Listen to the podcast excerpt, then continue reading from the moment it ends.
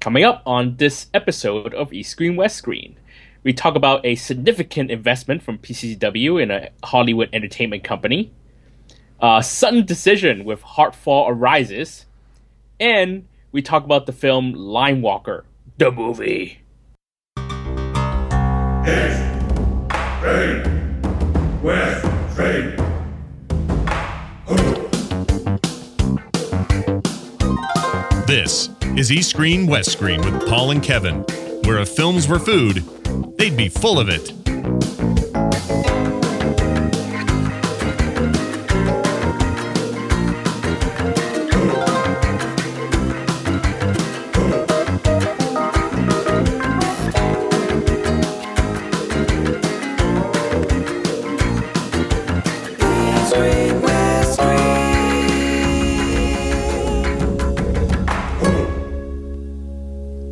Hello, and welcome to another episode of East Screen West Screen. This is the show where we talk about film from Hong Kong to Hollywood and some other stuff in between. I'm your host, Paul Fox, and coming to you from his news desk at the Maracana Olympic Stadium in Rio is Mr. Kevin Ma. Hey, hey, Paul, what's up? How's it How going? Did, uh, Um, did you? We, it's been a while since we talked. Uh, we had a couple episodes where uh, you were you were not with us because we had a guest on. But um, yeah, how's it going?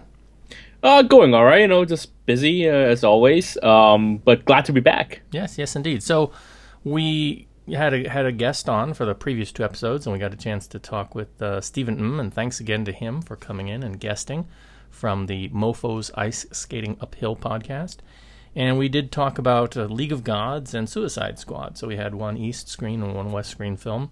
Now, Kevin, you've been out to see these films, and so I'm interested to get uh, some of your thoughts on on each of them. Yeah. Um. Well, okay. Well, first, well, we'll go bad, bad, and then worse. So we'll talk about Suicide Squad first. Okay. Um, the the thing is, you know, after Batman and Superman came out, and I, you know, I watched a midnight show, so I'm one of the first people to see it. And at the point, at that, at that time, of course, I, I thought it was, it was bad, and it had a lot of problems. And then throughout that weekend, people just kept crapping on it, and I started feeling sorry for it. Like, yeah, it's bad, but guys, it ain't that bad, right? That's kind of the same way I feel about Suicide Squad. Um, it, it's a mess. It's a huge mess. Um, it's very clear that DC was is again still too keen on playing catch up. Um, I think there's too much studio interference. Um, the film doesn't flow as well as it should. David Ayer is not an incompetent director. He's directed incompetent films before. Um, and he's written very great scripts, including Training Day and, and, and Fury, which I think is a very underrated war film. So so it's it's a bit confounding on what he what happened with Suicide Squad. It's kind of at the same time it's stuffed, it's overstuffed, and then the last two acts it's really undercooked. So it's a really uneven film, and it's trying to introduce too many characters. And I don't know if you guys covered this or anyone brought this up. I don't think the Joker should have been in this film at all. Well, yeah, we did t- kind of touch on the fact that he was kind of, you know, an, an extra accessory because it doesn't really, you know, it doesn't really center on him. I, I you know, did mention that I wa- I did like the way they kind of portrayed his relationship with Harley and the way that they touched back to earlier comic book lore um, with um, um, things like the Killing Joke, the origin story that's kind of become canon for the Joker now, and having her kind of follow that same path. I thought that was kind of interesting. But yet, the, I, I, I, if you've seen the news, there's actually a guy out there who's going to try and sue the studio for false advertising um, with the trailers because he, I guess he feels that he got shortchanged in terms of what the trailers showed and what the movie gave us. So I don't know if that case actually is going to have any legs, but it'd be interesting to see how far it gets and how far it goes. But if you remember in one of the earlier trailers, right? We I think Stephen mm, touched on this last time. There was a scene where Harley Quinn um, you, you, you're, you see a shot of her, and then you hear the Joker's laugh, like echoing through some place. And she says something like, uh oh, right? And you assume that that's like an actual scene from the movie. And it's not. That scene is just a fabrication of, you know, editing pieces, and, and that, that doesn't actually occur. She never has that reaction to his presence. So it presented this idea that, you know, at some point it was going to be them against the Joker somehow, or he was going to be presenting a credible threat. And so I do kind of understand how some fans are kind of miffed at what we were shown in the trailer, but that's nothing new. We see disingenuous tra- trailers all the time, I guess. Yeah, exactly. Trailers shouldn't be indication. Just like a DVD packaging shouldn't be in, indicative of what's in the film. I mean, it should be, but the thing is, people shouldn't rely on DVD packaging about what's in the film. Just like uh, it happens all the time. You know, like remember when uh, Infernal Affairs came out in in uh, in America um, on DVD? It was Tony Ho on the cover, right? um, well, we can all use a bit of extra Tony Ho, right? I mean, well, actually, now to think about it, it wasn't even Tony Ho; it was a Tony Ho lookalike. Yes. Sorry. Um, um, yeah, so so yeah, that's not even a valid complaint. I think. I mean, the complaint is yes, it was. I blame DC completely for this mess. Is that they're trying way too hard to catch up to Marvel. I think Deadshot deserves his own film. Harley Quinn deserves her own film. Um, you have these, you know, at least two of the characters in that film deserve their own film before you have Suicide Squad. At least Marvel was wise enough to have three, four different solo films before going into the Avengers so that they don't have to waste any time on character development. See, I and, don't know if I'd agree with that because for me, I mean, uh, both Deadshot and Harley Quinn are second tier characters, right? I mean, Harley's really, I mean, she's had her own stuff over the years. You know, she's had limited comic runs with uh, some other female villains and things. But, you know, she's not a Joker, right? Uh, I don't know if she by herself can carry her own film. And I would say the same to Jet Deadshot. Deadshot's like a second tier Batman villain. He's not uh, he's not a Joker. He's not a Penguin. I don't know if he's all that interesting because you know basically he's a, a hired gun. You know, with very low morals. Is there is there much more to be told about him? I think they did a pretty good job with at least those two characters in, in giving us what they needed to give us. I think some of the other characters probably got shortchanged as a result. Um, well, the thing wasn't wasn't Iron Man not like one of the biggest, one of the bigger Marvel characters to begin with. No, like, he, he was I mean, also like he was. Yeah, I mean, uh, I mean, he was known, but um, you know, I wouldn't say I wouldn't equate him necessarily with. You know, he was kind of like a second tier hero, and, and Robert Downey Jr. really kind of uh, brought him up a bunch. You know, I think that's exactly the, the, the general consensus. So what I'm saying, if if if the, and and the film already does that. The film set up. They have Will Smith. They have Margot Robbie, and they were trying to set those two up as some of the leads of the film. Hmm. So if they were going that direction anyway, you they they needed a Will Smith solo film. They needed a Margot Robbie, at least like a Bonnie and Clyde esque uh, prequel, right, with with the Joker and and and Harley Quinn to make this. Right now, the way the film is put together they're only together for like two hours, yeah. right? And suddenly they're like best friends, which you know that's the problem is that you're rushing the story too much, and that these characters are not developed in a believable way. Hmm. Um, and I blame DC and Warner Brothers totally for that because they're too, too, too desperate to catch up to Marvel, and yeah. it's not going to work. Do you think it worked better than Batman versus Superman, though? It's a bit. I, I enjoyed it more than Batman versus Superman just hmm. because there's no Martha. and and and because there's more humor in it. Um, but you know, it does not help DC universe overall. I I still.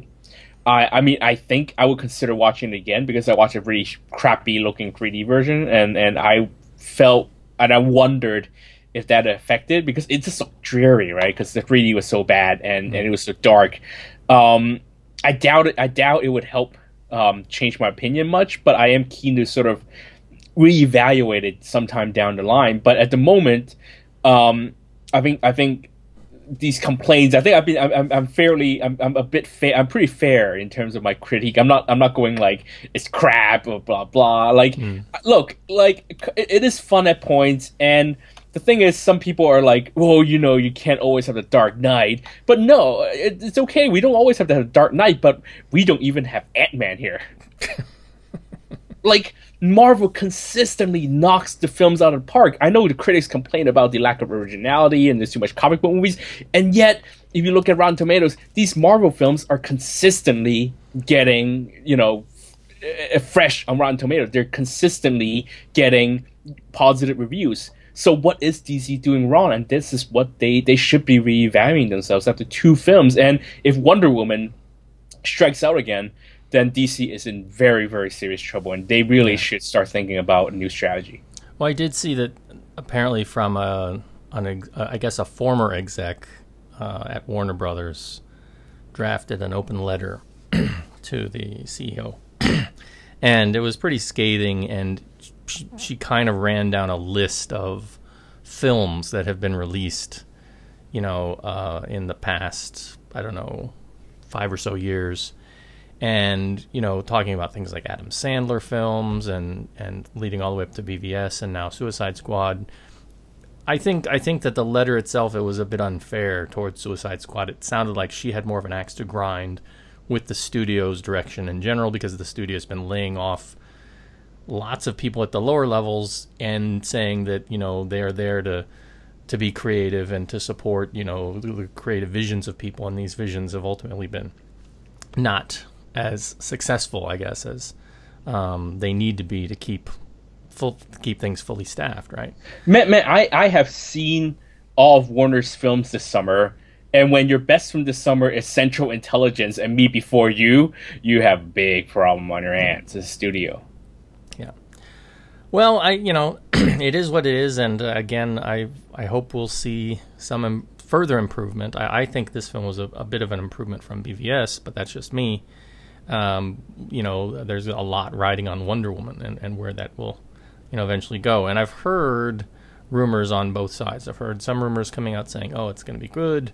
I've all heard other rumors saying that now it's as much of a mess as anything else so far. So I guess uh, time will tell. From what the rumor is that, well, at least one trade um, uh, gossip piece said that um, what happened to Suicide Squad was that Warner was overcompensating after the, the, the scathing review that BVS got. Mm-hmm. So so it seems like the lesson here is that um, DC needs to well DC needs to sort of show the control, creative control they had that Marvel did. Marvel has creative control from the script stage, from the development stage. They have a vision and they control the quality of the of the product from the very beginning, which turned off a lot of their. I mean, it broke Joss Whedon, right? But the thing is, it works because they don't have to have these last minute, you know, uh, uh, whatever you know, maneuvering, trying to improve the film or trying to overcompensate, right? Because they have foresight, and DC needs to. I mean, Warner Bros. is either like need to stop interfering with the films, just let it let it let it do what they do, or they need to sort of rethink who they got as a creative head there in the, mm. over there in DC. All right, uh, let's move over to talk about uh, League of Gods. All right, which is worse. Um, in, in a very simple sentence, League of Gods reminds me of a sort of a Tsui Tsui Hark vibe, except that it's Tsui Tsui Hark in the late 90s. Mm-hmm. So it is like when he made Black Mask 2 and like Legend of Zu, which is very, very bad. Tsui Hark. Like the worst time of Tsui Hark's career. And the thing is, Ko-an, the director, Ko Ko-an Hui, I mean, he he he worked for Tsui Hark, and mm-hmm. it really shows that that kind of vibe. He really tried to have that energy, right? I I, I actually kind of even liked the first twenty three minutes of the film, mm-hmm. which is the opening sequence with the whole rescue, the the the silly child monks mm-hmm. or whatever the hell those things are. Um, I even laughed when one of them got hit by arrow, like when they got all ambushed by arrows, where they're going like ooh, like it had that very silly like '90s fantasy movie vibe. But then it just sort of got over. The thing is, it's a problem. League of Gods is sort of the example of what the Chinese film industry is doing. Is like suddenly they found a bunch of money and they can't stop showing it off, mm-hmm. and it's like that villager farmer who suddenly you know bought a land and it made a shitload of money and then I sorry I just cursed. Um, and he decides to wear like the worst looking thousand dollar shirt possible, and showing I'm buying like the ugliest sports car he can yeah. find, like a pink. It's the, they call this. I, I think they call this in academia like um, it is. It is the. It's new money, right? It's the new the, money. The new rich, basically. They don't. They, right. they, they they don't understand or they don't have the you know, it gets into things like taste and all that stuff, which is also equally arbitrary. But I, I understand what you're getting at. They're like pink sports car with neon green rims and like with like Hawaii designer Hawaiian shirts that no one would buy. Like, so it is. It's a lot of showing off. But the thing is, they're showing off for the sake of showing off. There's no soul in it, which is exact problem when Tsui Hark discovered computers. Hmm. Um, or computer effects uh, spe- specifically, and and the thing is, Tsui Hark did improve. He took years and years, and he fine tuned, and he realized that you got to do tell stories, not just you know throw in a bunch of special effects. And he learned that when he finally went to made um uh well not even before taking time out. I mean Dragon Gate, right? Uh, Yeah. Or even before that, what's something before that? Uh, was Detective Dee before Dragon Gate? Detective Dee. I mean, even Detective Dee was kind of his first step towards like, okay, I gotta first go back to like basics and tell stories even before I start playing with special effects. I mean, that computer deer though. I mean, Yeah, that was pretty bad, but uh, I, Right. that's forgivable because the story's Yes. solid. So Yes. So so the thing is, they they the thing is they had these really rich source story and and and they decide instead to have farting baby, a farting CGI baby. Well, now uh, to be fair, that uh, as I talked about when we covered it, um, that was probably my favorite part of the movie, the animated havoc in the Eastern Sea Palace of the Dragon, because that was you know very much an homage to the original Nezha story. They basically just threw that in there to retell it because I guess they needed to fill time, and I kind of wish the whole movie was like that. So Right. so I was okay with that part. Where I wasn't okay was when um, Nezha became the adult. Uh, uh, Wen? Zhang. Wen, Wen Zhang. It was supposed to be Cecilia Chen, you by the way. Um, you know, and it just didn't didn't that that part didn't work for me. And then a lot of it was just uneven because I thought that that you know underwater sequence, the animation, you could tell it was the studio involved with Monster Hunt, right? It was it, you could it just had that same kind of fluidity of motion and movement. You know, even Nezha himself kind of had some uh, similar attributes to Wuba, right? The the main character from Monster Hunt right. um, but then other parts like the flying ships and and some of the other animated things you could tell were done by other studios and they just didn't gel right it just didn't all it wasn't always kind of seeing it was like seeing the same movie um, for the most part so it was very uneven but um, the other thing too is um, I, I think I mentioned last time they they end the film without ending the film right right. um, Yeah. and yeah. this becomes a case of the Jet Li movie. Um, I think it was the Kung Fu Cult Master, right, where they made it with a cliffhanger, and then the movie didn't do well, and there was never a sequel um, that was made. So I'm wondering if you know this film is doing well enough that, or or if they've already done the production on the second part. Do you have any insight on that?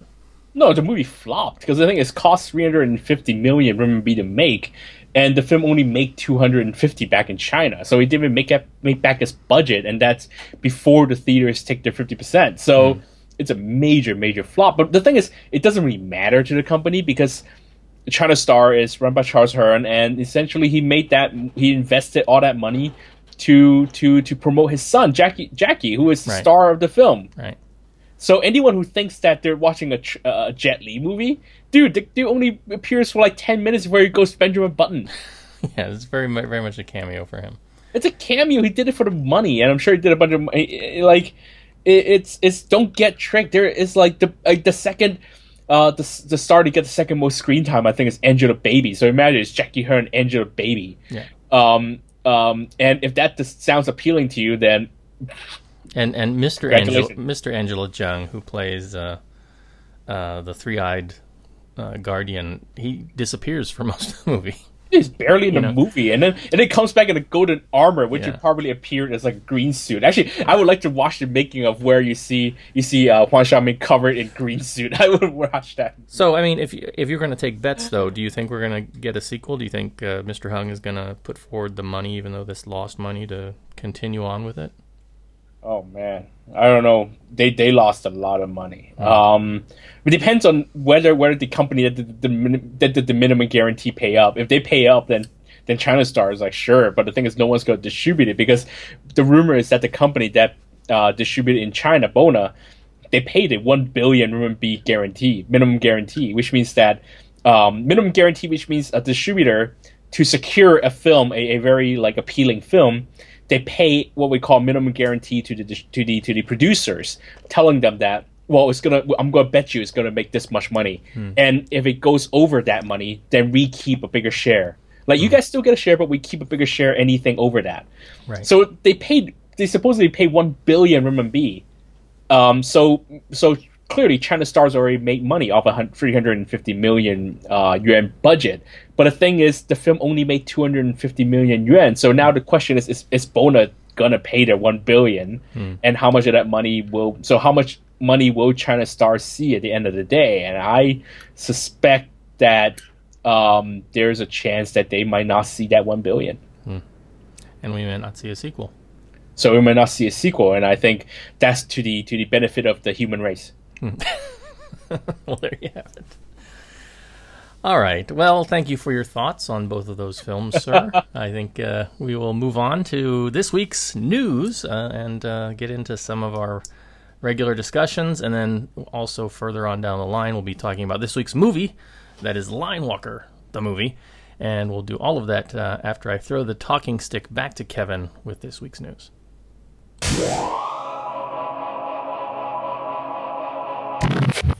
Here at the news desk, uh, a couple of short stories. Um, first of all, um, STX Entertainment. Um, this is a sort of a up and coming um, uh, production company here in, in Hollywood. Uh, most recently, they did um, they released the comedy Bad Moms, um, which had Mila Kunis, and they also released um, a film called Free State of Jones, which stars Matthew McConaughey. They already received a, a pretty sizable investment uh, from China's Huayi brothers, but recently, this past week, they um, they, they they just found two additional Chinese shareholders, and one of them is from Hong Kong. So um, the two two new in- investors um, who have put undisclosed amounts uh, into the company in exchange for stakes. Uh, one is Tencent, the the the uh, online company that um, essentially created WeChat. I think Tencent is the company behind WeChat. Um, and the other one is Hong Kong's PCCW. Uh, yes, the people that you know pretty much has a monopoly on Hong Kong's internet uh, service um, has uh, invested in uh, in a Hollywood company. What does this mean? I don't know because the thing is PCCW um, does have entertainment interests. For example, they have Now TV, which is the pay TV provider. They also own um, ViuTV, which is the new uh, free to air channel, um, uh, free to air t- television network here in Hong Kong. Um, so it's interesting what kind of synergy they're trying to create. Is PCCW thinking of going into film distribution? Are they thinking of um, taking S- STX films and putting it on and directly distributing it here, you know, on TV in Hong Kong or on Now TV, whatever. Because Now TV they don't have their own channel on. Well, they have free channels on Now TV network. So are they going to play on their network? What are they trying? Are are they just trying to make money off a Hollywood studio? Um, so it's kind of um, interesting news if you follow that kind of want to know how kind of the the close the the the bridge the bridge that's sort of closing in between Hollywood and China. Um, Paul, what what do you think? Uh, it's Hong Kong. It, it's it's um, PCW going to Hollywood. What do you think about this? I don't know. It's still a uh, Richard Li, right? Yeah, Richard Li. So it's the son of Li Ka-shing. Yeah, and uh, and uh, I guess he's you know, is he still with uh, Isabella? Are they still a thing, or did they uh, split up? Uh, that was a long time ago, wasn't it? Yeah, because Like- but, but they, they they had a kid, right? So I'm just They had a kid. They You know, split it's up may- long- maybe maybe it's uh, you know time to put some money into the college fund for the kid, and so they, They split to. up a long time ago. But by the way, I should bring up that actually this might be a deal that sort of is directly competing against TVB because um, Line Walker, the film we'll talk about later, um, you will see this is the first time that you see the logo called CMC. CMC is a joint venture uh, between Shaw Brothers, or actually TVB Group, TVB Group, Warner Brothers, and I think China Film Group um, to sort of bring Hollywood money into the Chinese region. So, so um, PCW sort of making their own move into Hollywood with a a, a, um, a joint not joint venture, but at least investing in in their own Hollywood company. It might be going sort of directly against TVB's um, uh, big China deal as well. Yeah, interesting. I don't know. All I know is I paid PCCW a lot of money over the years for my uh, now broadband and my uh, internet. So Yeah, so I better see Bad Moms on TV for free here. Can't wait to see it. Hey. all right, uh, bigger movie news this week. Some that really annoys the heck out of me. Yeah, dude. So we're supposed to get a double dose of Lau Ching Wan this week. We're in, in, in addition to Call of Heroes, we are supposed to see the um, psychological thriller Heartfall Arises, uh, which uh, sees a um, the Bullet Vanishes. Is it Bullet? Van- yeah, Bullet Vanishes reunion between Lau Ching Wan and Nicholas Tse, but. Um, on Monday, so we're recording this on a Wednesday, night. Yeah. Wednesday It's- night. It's supposed to, to. At the time we're recording this, it's the film was supposed to be out tomorrow on Thursday when we Yes. get new films. So Yes. So Monday, the um, the the the company suddenly, Metropole suddenly announces that the film has been pulled from release. Um, the official excuse is that they quote unquote um, trying to improve the visual quality or to to enhance the visuals of the film to to sort of improve the visual of the film so that they're delaying the release to October. Now, um, look, I've I've participated in film productions. Um, most recently, I'm doing a, a, a film subtitles. All right, and I've I've gone up to the office to watch the film three four times. All right, every time the film looks a little different, but at the same time, next room, there are people who are working on literally, literally the same two minutes or three minutes parts of the film.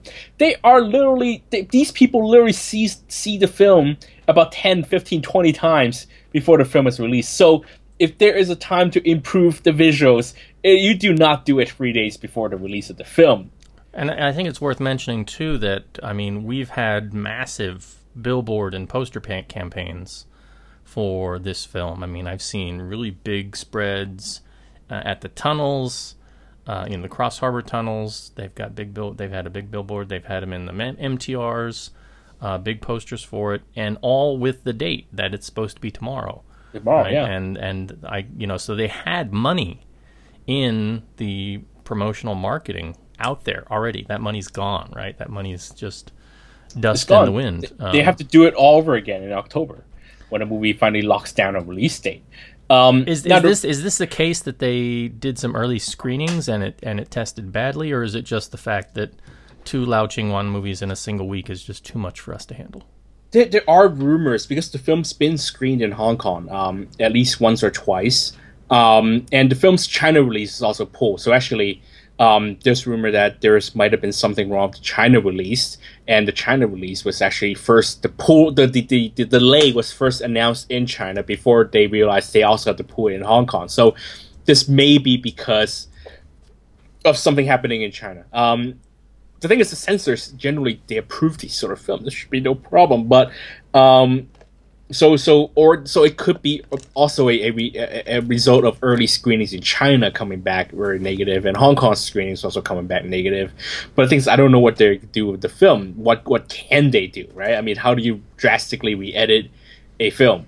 Um, so yeah, it, it's a bit. It, it's it kind of really makes you wonder how the film already looks pretty bad. All right, let's face it. The trailer, it has like one of the worst, some of the worst special effects I've seen this year on a major uh, Hong Kong commercial release. I think, um, and doesn't say anything. The both teasers are really bad and really confusing and says nothing, say nothing about about the story or what what we can expect from the film. It's just a bunch of shots of Lau Ching Wan and Nicholas Tse, and then suddenly we get IFC blowing up for no reason, right? Um, so so the thing is those original material already did not ins- inspire confidence so um yeah i mean this just sort of pushes the film down the the tanker even a bit further like it's just sort of sex expectation to to to really rock bottom i mean i don't know what to expect from this film anymore Well, I guess you'll have to let us know in October because I won't get to see it.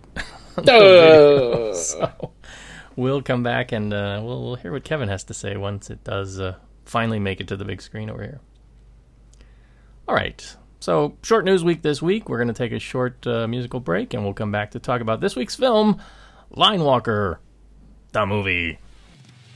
明明能避免说谎，明明能避免凶恶，明明能极放心洒脱磊落，而沦为没法见光，而沦为长期藏躲，心声都不知对哪讲，全为追踪一个神秘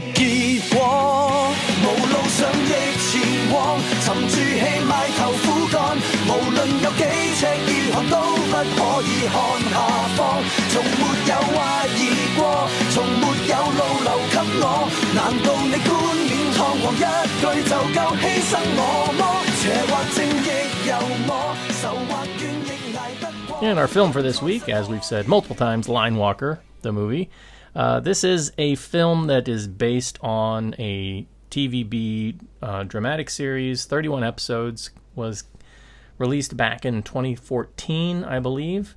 And I think it was the best uh, film for the year. I think it won, or sorry, no, the best uh, drama series for the year. I think it won the TVB awards that year. And so I can see some of the other awards. Yes, so won best drama. Uh, Charmaine Sheh, one the, who was the lead actress for the for the film for the series, won best actress. She also won favorite female character for that particular character. Uh, male character was Benz Hui, um, who kind of has been uh, the the role he plays in that kind of became kind of his character nickname. So for those who are familiar with Turning Point, um, with um, Michael Tse, so he kind of became known as Laughing Gor uh, after the Turning Point drama because of his popularity in that, and and so that kind of become became his pen nickname for a while. So similar idea for Ben Toy, um, his uh, Chum Fun Hei, he became sort of nicknamed as Fun Hei after this. So it was the uh, award-winning series for that year, and I guess they decided why not take it and throw out some of the lower-ranked actors like uh, Raymond Lam and others, and uh, bring in some big guns like uh, Nick um, Nick Cheung and uh, Louis Koo, because Louis Koo's got to be in everything. I think it's a I think it's part of the Hong Kong basic law now, right? That he must be in almost every film. Um, so Line Walker itself, the to understand the drama, I won't get too deep into it, but basically the drama is uh, dealing with these undercover agents who were all under the, you know, the, they were all under operations by this one uh, chief, op, you know, operations officer in the police, and he ends up getting killed. Sounds familiar, right? And so they're all kind of like lost now because he's the only one who you know, knew they were operatives. They're all in different organizations, and so there's a file. There's a, you know, of course, there's always a, a secret file, and the the series is basically them trying to get reestablished and kind of brought in again. So you know, very much sort of the kind of infernal affairs kind kind of idea. You know, when you're working as an undercover, losing yourself, and you know, not being able to share your identity and then who will believe you if your handler something happens to your handler all those things that they kind of touched on become the basis for that series now this film carries over as a kind of sequel but only really in that it deals with a couple of the characters from the series it's really the overall plot is kind of entirely new in, in what it's doing though it's still dealing with some of the ramifications of, of that original file uh, in in the series. So the film is somewhat self-contained, but I do get the idea that in some ways watching the series gives you a little bit backstory on a couple of the characters, but it's not really necessary. But it also if you've seen the series, I think it really, from what I understand, because I haven't watched the series, but I've read up on it, that some of the things you learn in the series really kill a major plot point that happens in the film. So I don't know what they were trying to go for with that. But like some of the other films we've talked about in recent years, um, thinking about Triumph in the Skies, um, uh, what was the later one last year from uh, Patrick Kong, Kevin? Um, Return of the Cuckoo. Yeah, right? Return to Cuckoo. Yeah. Um, so there's been this trend to take popular TVB stuff and pull it over to film. I guess they don't want to pay writers to write, you know, original stuff, so they're just taking popular properties and, and trying to do adaptations. So similar idea here. The basic plot here is you have an undercover agent, Ding Siu Ka, played by Charmaine Sheh, in a recurring role. That's the role she played in the drama. She now works for CIB, and a Central Intelligence Bureau, and she receives a coded message from a missing undercover operative. And the case is then picked up by her handler, Q Sir, who's played by Francis Ng. His investigation leads him to believe that the missing operative is possibly one of two high ranking gangsters. And these two high ranking gangsters are played respectively by Louis Koo and Nick Cheung. and there's an internal power play and both by both of these gangsters and it threatens to jeopardize Q Sir's chance to bring the true operative back back in safely. So I do apologize if that's a little bit confusing because this f- film was a lot confusing. Um, I was I was okay until about the one hour point, and it's about one hour and forty minutes long. And at the one hour point, they kind of just throw a wrench at me, right? I mean, it really literally could have been a 3D movie. It, you know, they just throw this plot device out and it hits me in the face and I'm like, "What? What? This is totally not the tone that they were kind of establishing here early on." Um, and editing wise, it's just it's got some pacing issues. It seems like it's got some editing problems, but what they're really trying to do is just play with the storytelling and it doesn't really work very well. It feels a lot like a patchwork because they're trying to patch in these characters from the drama with this storyline that kind of exists for the most part independently of the drama. Um, so it comes across with a fairly uneven tone. It starts out with some comedy. I mean, I'm, Charlene is basically playing comic relief, and she's really good at it too. I mean, she's funny. I liked her a lot more here than what she was doing in Return of the Cuckoo. And but then it shifts to this like really kind of dark, dramatic, you know, thing. I'm like, what am I watching? It feels like I'm not watching the same movie. Um, and it's also doing some things that I would say is kind of a technical cheat, and I don't really like it when films do this. So, for example, there's a staged scene when a person gets shot in the head, okay? And then they kind of come back and say, well, you thought the person got shot in the head, but what really happened was this, right? And how it was kind of like set up. And I'm thinking, wait a minute. People would have saw that the person, you know, didn't have any, you know, entry wound, right? They would have seen that because that's like a big thing. Just because of the way they play with the camera angles and things. So it's got some issues in, in you know things like this that kind of just popped up and made me scratch my head. Um, Charlene, her character here is um, kind of in, in an odd relationship. She's an undercover. Her handler is Francis, mm, but they're also boyfriend and girlfriend. Um, I guess they're in a, in a kind of relationship, and they have some pretty good chemistry together. But their storyline kind of gets dropped at the end. I mean, things don't really uh, they don't really wrap things up, and, and where they leave things is kind of unsettling and unfulfilling, I would say. Um, but one of the things that happens is that, you know, much of this movie is a big setup for the Olympic Stadium because they have a scene in the Olympic Stadium down in Rio, right? Um, and you know, so a lot of it is pushing the movie to have this big drug deal down there. And I'm keep thinking, why is the you know what's the purpose of that? The, the whole opening of the film is sort of this montage opening of this kind of uh, drug exchange gone bad that you know opens in Rio with a very sort of tic- typical second unit kind of montage shot of the big statue, you know, on the mountain and everything, and then the rest of the movie is trying to work its way back to Rio, and then you get the sense that things are winding up, and then they don't. It kind of goes on for like another thirty minutes, and it's just really got this weird sense of pacing where you think it's about to end and it doesn't really end, and it kind of goes on and on.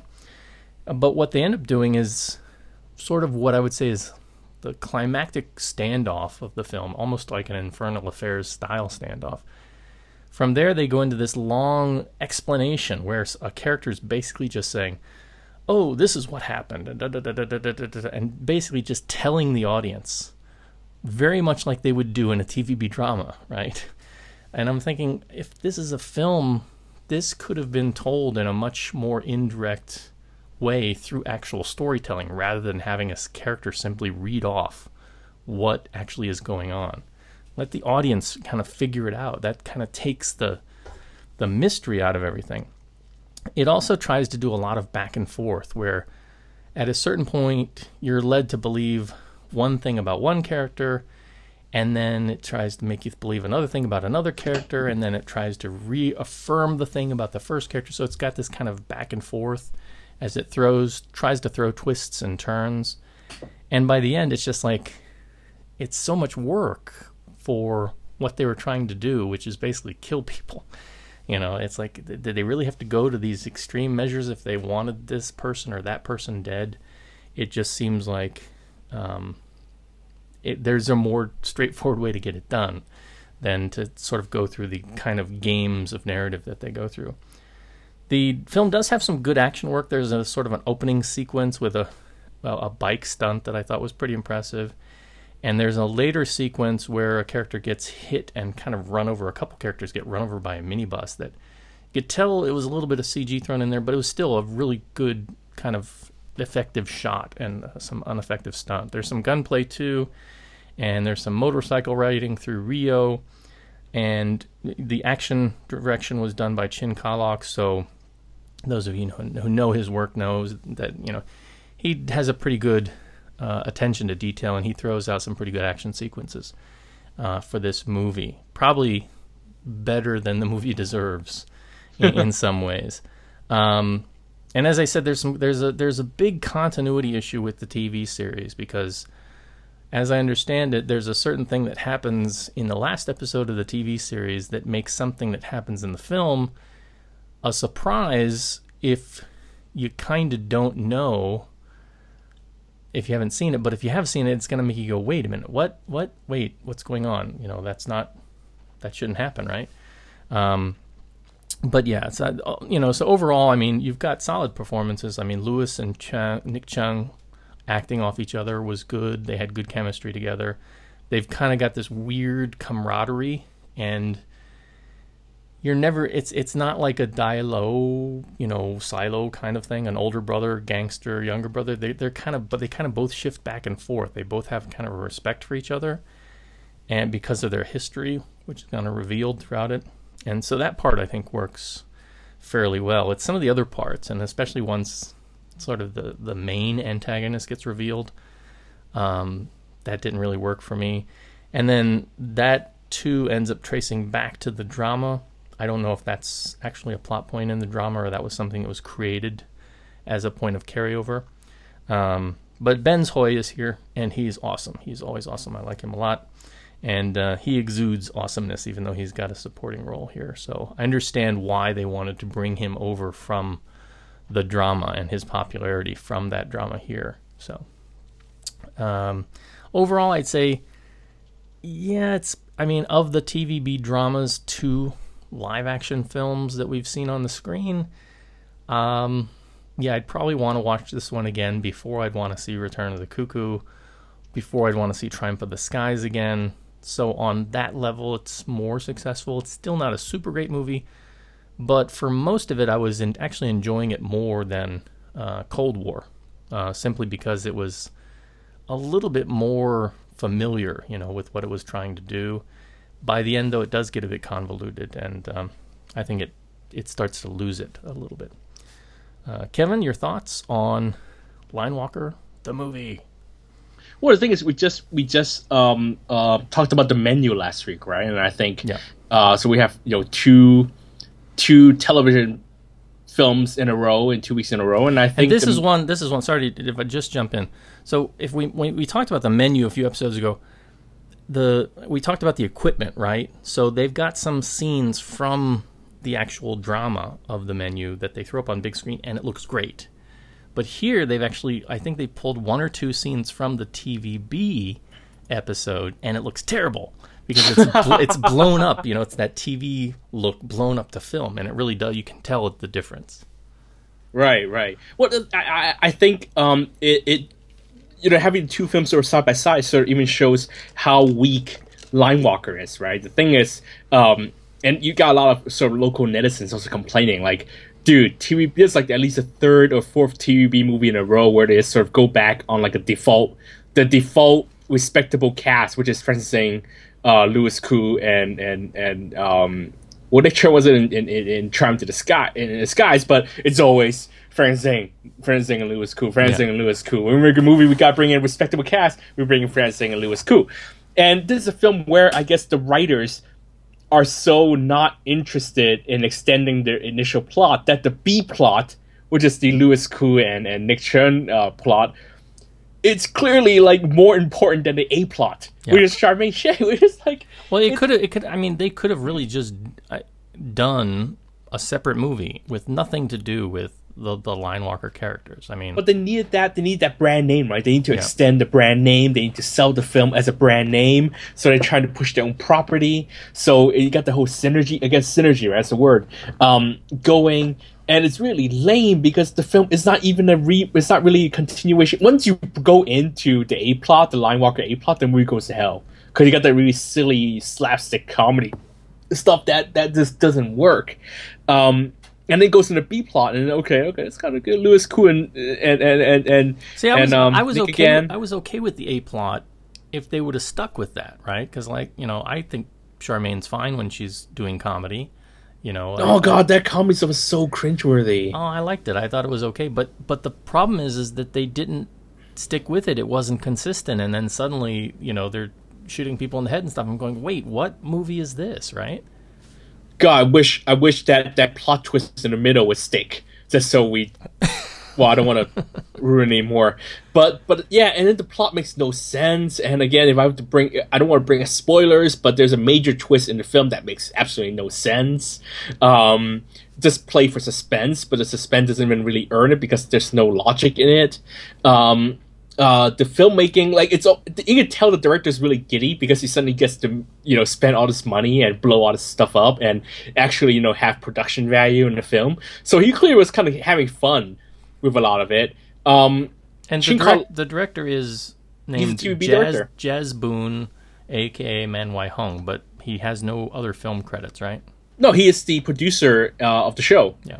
Um, and I'm not sure if he directed. I don't think he even directed the show, but he's definitely a producer on the show. Uh, so he sort of carries his baby in a way. Um, um, and whatever, it, it's just so bad. Like it, it, the plot makes no sense. And again, I'm tired, and I. I'm t- I don't know how many Louis Koo films I've seen this year already. I'm tired of seeing Louis Koo. I was like, give me Shawn Yue. That's how desperate I was. I, I could see some Shawn Yue. I don't mind Shawn Yue.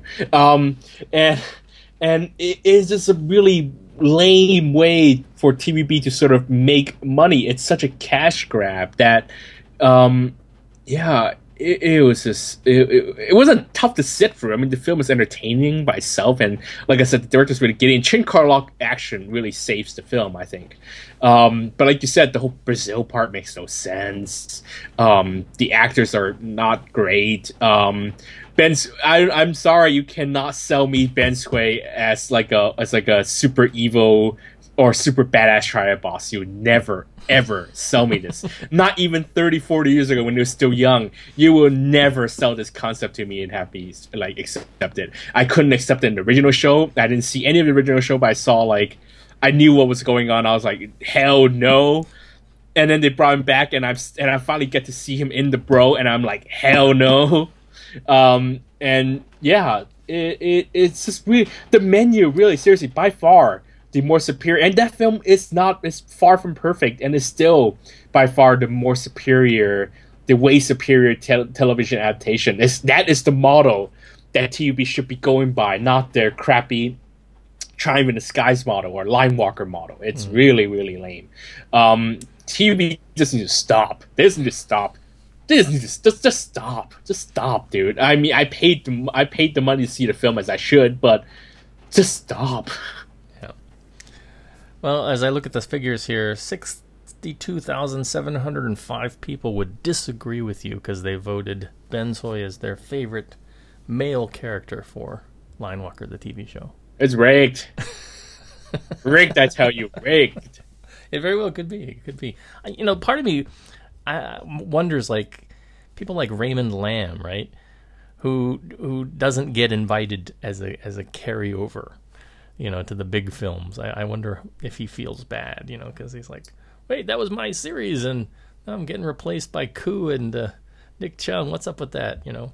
No, it's such a factory. TVB is such a factory that no one ever owns up to to any no one it's never their show it's it's you know they don't ever they, they finish it they it's such a factory that it's an assembly line that they finish it and they move on don't have any sort of attachment to the show after they're done because it's just so it's done well first of all they shoot out of order anyway so no one really knows what's going on until they put it all together and and it's just such a factory that no one seems to get attached to anything and from what i hear is that it was it was um it was it was raymond lam who didn't want to come back Well, there you have it. Uh, Line Walker, you can see it or not. In the event that you do want to check out the source material, Yes Asia does have Line Walker up for US $60, English subtitled. So there you go. hey shop at yes asia people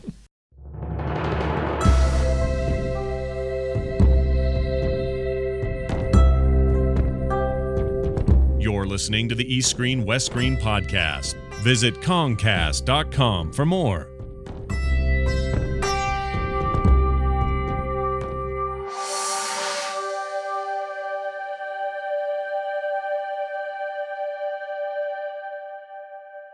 Well, I think that's going to wrap it up for our show this week. You have been listening to the Screen West Screen podcast. Our theme music was composed by Rob Jabor of Schnauzer Radio Orchestra.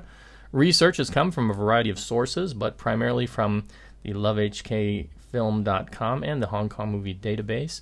We also get a tremendous amount of moral support from listeners like you. Got a very nice email from a listener. Um, I'll just, uh, I won't say his full name here because I, I don't know if he wants this read, but his name was Mark, and he sent us very nice, uh, you know, feedback on the show, and uh, you know, just uh, it's always nice to hear from people who listen. Just said, uh, you know, you got kind of inspired to get back into Hong Kong cinema, um, despite despite this, you know the having having movies like this, you know, kind of sort of come around. So i am Um, so sorry. I am so so sorry. thanks for listening, Mark, and uh, I, we we do hope better movies can be coming your way very very soon. i Um, am so sorry dude It's not that. It's not that. You know, I like I said. You know, I'd say if if you had a choice of three movies, Line Walker, Return of the Cuckoo, and Triumph in the Skies on your desk, I'd say go for the Line Walker first. So Mar- I dare Mark to take a chance on Girl of the Big House and see if his loyalty I, to Hong Kong hey, cinema I, stands. you know, I'll stand by Girl of the Big House before I'll recommend Return of the Cuckoo or uh, Triumph in the Skies. What about Lost in Wrestling? Uh, well, that's an experience. That's just an experience. You can you can read the review over on lovehkfilm.com.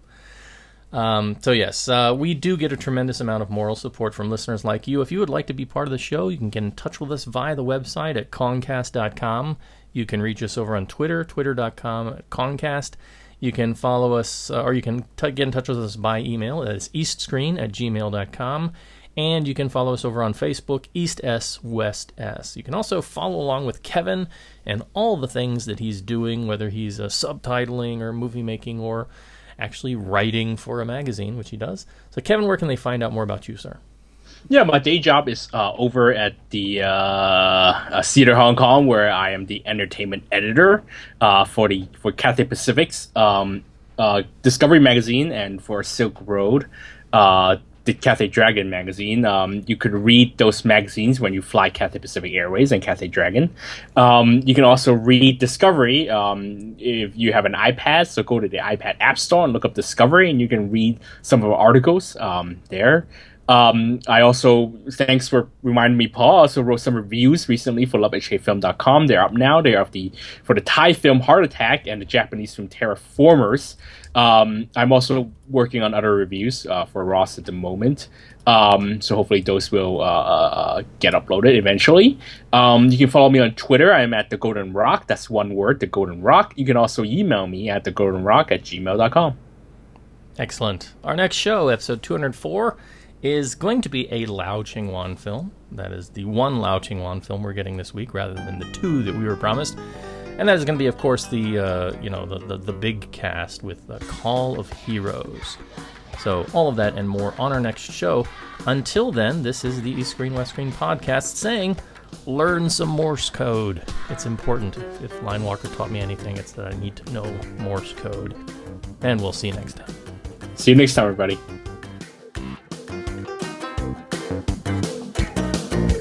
Uh.